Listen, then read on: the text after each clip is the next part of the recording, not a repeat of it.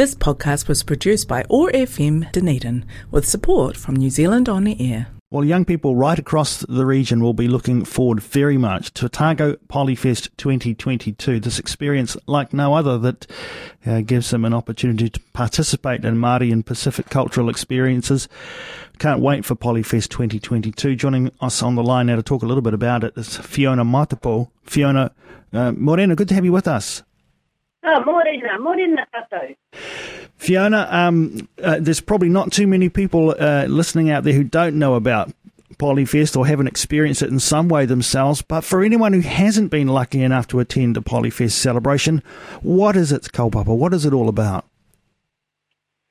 Okay, well, nā mihi ki a koe, Jeff, o te rā he mihi hoki tēnei ki te hāpore o Otipoti. So we have a vision which is based around Māori and Pacific cultural experiences being valued and grown in our city and our wider region. And then our mission is really about providing opportunities for our tamariki, our mokopuna, to get on the stage and engage in some Māori and Pacifica performing arts experiences, and feel the excitement of being part of a group. It's a massive exercise each year that it happens, and it can't happen without some amazing people behind the scenes. Who are the people and the organisations who make Polyfest happen each year? Well, we're a pretty big crew these days because we've grown enormously from when we first began way back in 1993. So next year will actually be the 30th year of celebrating Polyfest, so we're very excited about that.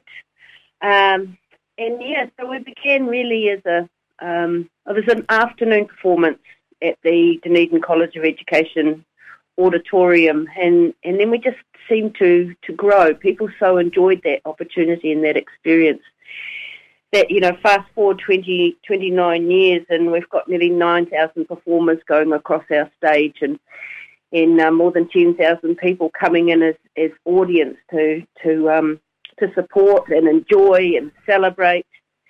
And so we used to be a smallish team of volunteers, but we now have grown to the point where we need to have a festival director, we have a production manager, we have our core group of contractors, the guys that come in and do all the staging, all the draping, set up the arena so that we can host Polyfest.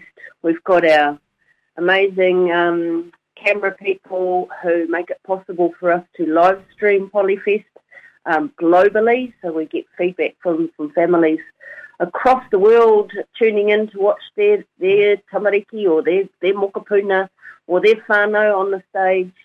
So it's amazing to be able to do that. We have a comms team. We have people working on advertising. Last year we had banners up around the city. People might have noticed those. So yeah, it's a pretty big machine these days, Jeff. It's an amazing machine.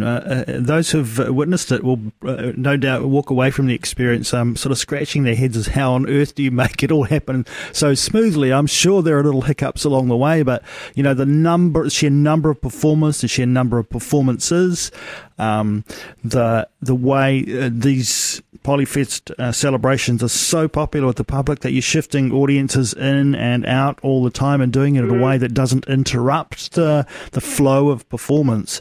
It is really amazing. So no doubt a big pile of volunteers all behind all of that too, right? Oh, absolutely. And so whilst we've got some of those key positions that I just talked about, we've also got and a big shout out to our Otago community who come along, people from all walks of life come along, whether or not that's just to stand in the auditorium and help people find a seat, or whether or not it's greeting someone at the groups as they arrive at the back door, or whether or not it's just sweeping up all the bits and pieces that, come off all the beautiful kākahu and costumes that our tamariki spend hours on. So it's very much, and I think it's a wonderful example of the power of community working together to bring a unique experience to the community. Oh yeah, kia ora. Now, how will this year's Polyfest shape up? How are you structuring the performances and competitions this year? Yes, well, this will be the first live since 2019. Obviously, 2020 we had to make a call very early to cancel because of COVID. And then last year, I think we were nationally one of the few festivals that managed to go ahead. We were a very redacted program. We had about probably 50% of our groups come and perform, and of course we had no live audience, so that it was all being live streamed, and that felt a little odd to us because of course it's the vibrancy of the audience that also lifts the wairua of the festival. So we're pretty excited this year to be able to bring that back, bring that energy and excitement back into the Edgar Centre, into the Lion Foundation arena, and we just very much have to kind of go day by day in many respects, in terms of we're so used to things happening now that are completely unexpected that we sort of almost expect the unexpected. But our program this year will kick off on Monday, the 9th of September. We will have an opening, a mihi whakatau at 5:30 in the Lion Foundation Arena. And from there on until Friday evening, we'll be running evening sessions that usually finish around about somewhere between 9:30 and 10pm. And then we open the doors again the next morning at 8:30 and we run a day session, which is finished by about 2:30, and then doors reopen again about 5 o'clock for the evening session. So it's a whole week, Jeff. And all of those sessions open to the public? Absolutely, yes. And it's usually a very modest price to get in to witness the competitions. Is that the case again this year? Absolutely. That's always been one of the things that we have really held steadfastly to, is that this is about our community actually being able to come and enjoy and participate. And so for that reason, we have always kept it as a gold coin entry, and that will be the same again this year. You will have had a good sense of, amid all of the busyness of this, the actual, the reason that you've got this event happening is to bring young people together, some of them perhaps to experience Polyfest and being part of it for the first time, others who are growing through the years and through the competition. What do tamariki, what do young people tell you about what they get out of being involved in Polyfest? Well, as you know, our young people have many different ways of communicating, and some of it is just seeing the pure joy and delight on their faces when they get on the stage, and they feel like $1 million and they look like $1 million, and you can just see the excitement. We've probably got performers now. We might even be we're definitely into second generation performers. We might even be knocking on the door of some third generation performers. But we've got one of our nans last time we were together said, I think she said it was her 18th mokopuna that she had come to see on the stage. Wow.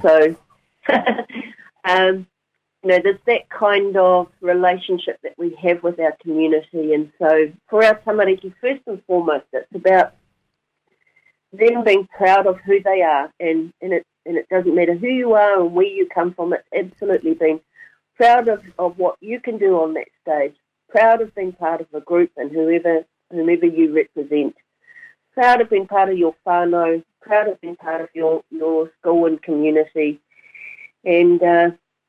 And through that excitement and experience, we now have some of our key volunteers and workers who have come back to us to support And that's always been our vision as well, was that the sustainability of Polyfest will rest in the hands of our rangatahi, of our younger members of our community, whom we will pass over the care and duty of the Polyfest at some stage to them, and it will be their time.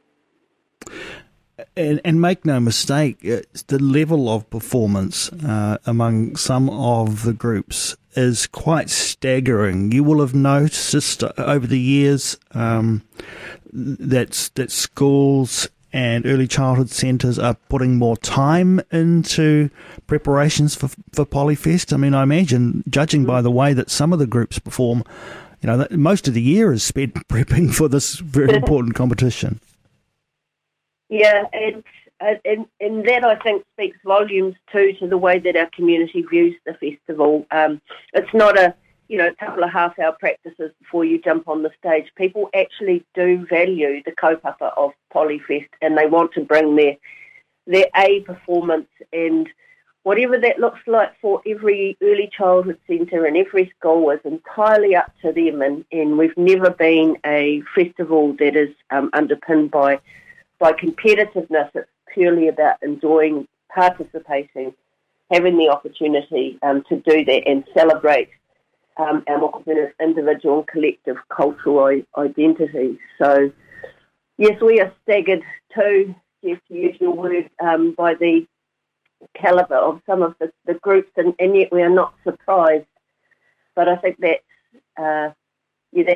really says something for our community, and we have interest always from groups outside of the Otago region as well, who see the value of being on the stage and participating in Otago Polyfest. So, this year we will have, in the opening, we will have a group called He Waka Kotihia, who are heading off to national secondary school kapahaka competitions. So, you know, that's that level that some of our groups have been able to reach, not because of Polyfest, I have to say, but yes, we do have that calibre of groups on coming across our stage. It's amazing. Fiona, you mentioned the difficulties of the past couple of years, and we all know what those have been, and we all know that there will have been disappointment among many who had been looking forward to Polyfests and not being able to get involved in the ways that they used to or might have been anticipating. Does that add something a little bit special to the flavour of this year's event?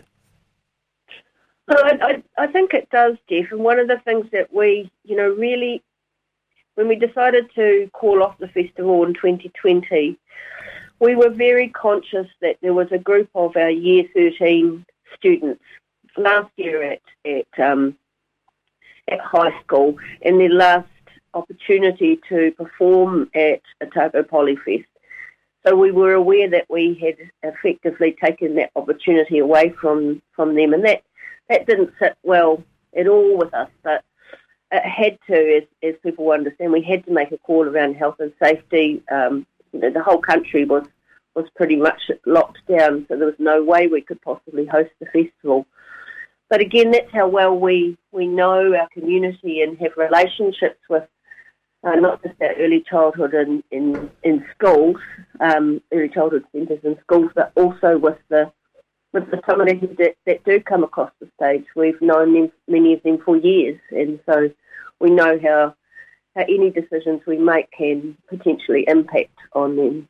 So, Well, whether you're participating or whether you're witnessing at Polyfest 2022 is going to be amazing. Just remind us, Fiona, just finally, when and where Polyfest is this year. All right, so Polyfest kicks off on Monday, the 9th of September, so just around the corner, and we will have our mihi whakatau, which is where we formally open the festival for the week, and that begins at 5:30. It will be in the Lion Foundation arena at the Edgar Centre on Portsmouth Drive, so whānau, nau mai hara mai, come along and enjoy. Would love to see you. Fiona Matapo, kia ora. Thank you so much for joining us this morning here on Otago Access Radio to preview Polyfest 2022. Kia mihi, Jeff. This podcast was produced by OAR FM Dunedin with support from New Zealand On Air.